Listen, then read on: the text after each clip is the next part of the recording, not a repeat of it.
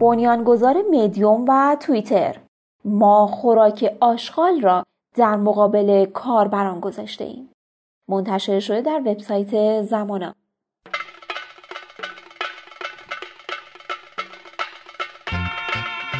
ایوان ویلیامز با اینکه یکی از بنیانگذاران توییتره از مخالفان رسانه های اجتماعی کنونیه اون همکنون به دنبال ساخت شبکه های اجتماعی با فیدهای عالیه شبکه هایی که تفاوت بزرگی با بسترهای کنونی مثل توییتر، فیسبوک و غیره داره. ویلیامز در مصاحبه‌ای که با گاردین داشته اشاره کرده که کاملا قابل فهمه که چرا رسانه های روی وب به شکل امروزی در اومدن. اون میگه درسته که شبکه های اجتماعی مزیت هایی رو برای ما ایجاد کردن اما بسیاری از مردم بسیاری از روزنامه نگاران که می‌خوان کارهای بزرگ انجام بدن تبلیغات کنندگان و برندها از اونها ناراضی هستند به این خاطر که ما هنوز در برخی خلاقیت های بسیار ساده گیر کرده ایم اینکه مردم از این رسانه ها استفاده می کنند به این معنی نیست که این رسانه ها همان چیزهایی هستند که آنها می خواهند.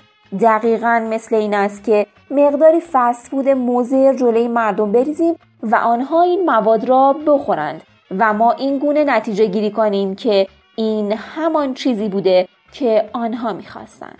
شاید با شنیدن دیدگاه ویلیامز تعجب کنید چون اون یکی از بنیانگذاران و مدیران اجرایی سابق توییتره که به تازگی جشن ده سالگی اون رو جشن گرفتن.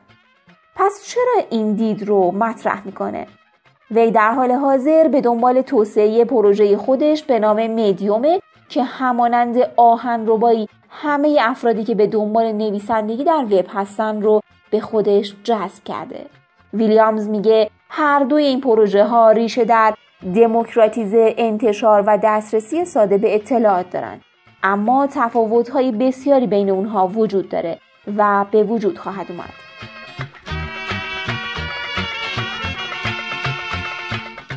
من حدود 20 سال است که به صورت حرفه‌ای بر روی سیستم های انتشار روی وب تمرکز کردم. هنگامی که به عقب برمیگردم و به عملیات و عملکرد توییتر نگاه می‌کنم از خودم می‌پرسم که قدم بعدی چیست. به نظر نمی‌رسد این نیاز بتواند به این سادگی رفع شود. ایجاد یک وبسایت خیلی ساده است. ارسال توییت از آن هم ساده تر است. اما ما فقط در توییتر یک جامعه ایجاد می کنیم به نظر می رسد سیستم هنوز با مشکل های بسیاری مواجه است که با راه های مختلف شاید بتوان اطلاعات بهتری به دست آورد و به درک درستی از جهان رسید. بر اساس گفته های اون در وهله اول میبایست حلقه های بازخورد که باعث به وجود اومدن محتواهای به درد نخور و اسپم میشه تغییر کنه.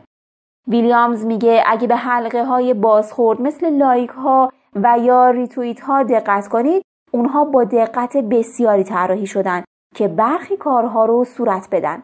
اما ما با این حلقه های بازخورد یک سیستم اندازه‌گیری واقعی نداریم و نمی‌تونیم به صورت صحیح کشف کنیم که آیا این محتوا ارزش واقعی رو به مخاطب رسونده یا تغییری در طرز فکر اون ایجاد کرده؟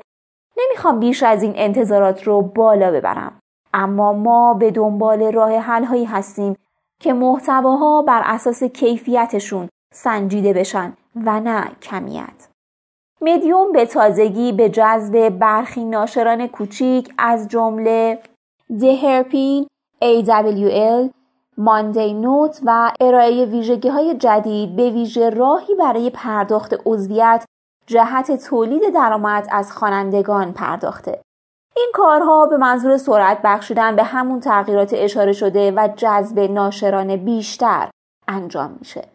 ویلیامز پیش از این راجع به جزئیات این اتفاقات صحبت نکرده اما به نظر می‌رسه اون و سایر بنیانگذاران توییتر با این ایده یک راه طولانی رو پیش رو دارن برای ایجاد لایه جدیدی از اطلاعات و ارتباطات که قبلا شبیهش رو ندیدیم. اگر شما از مدیوم استفاده کنید نیازی ندارید که هر روز آن را چک کنید. این رسانه شما را معتاد نمی کند. ما فقط به دنبال این هستیم که روزانه یک یا دو چیز از مواردی که مردم نیاز دارند به آنها بدهیم. چیزهایی که برای آنها مهم است و نحوه فکر آنها در مورد جهان را تغییر خواهد داد. مدیوم تمام تلاش خودش را انجام میده تا بتونه این کارها رو به سرانجام برسونه. جان باتل مدیر نیوکو که به تازگی به مدیوم پیوسته میگه من ایوان و دوستانش را می‌شناسم. آنها واقعا طرفدار بستر وب باز هستند. اونها می‌خواهند یک رسانه واقعی بین شبکه هایی مثل فیسبوک و توییتر بسازند. باتل در ادامه می‌گوید آنها به زیبایی این کار را انجام دادند و محیط مناسبی برای مردمی که دوست دارند بنویسند ایجاد کردند.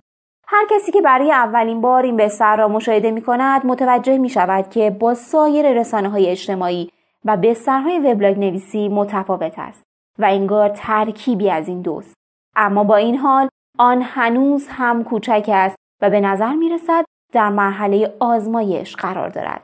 وقتی که من فهمیدم ویلیامز می‌خواهد کارهای مهمی انجام دهد تصمیم گرفتم به رسانه آنها ملحق شوم به نظر می‌رسه از بین بردن حلقه های بازخورد که به اعتقاد ویلیامز باعث اعتیاد به محتوای به درد نخور میشه یک هدف بلند مدت باشه.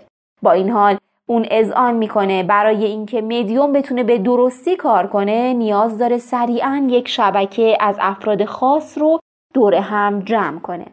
اما باطل در این مورد سراحت بیشتری داره و میگه مدیوم هنوز به اندازه کافی بزرگ نیست. که بتواند توجه ناشران مختلف را جذب کند.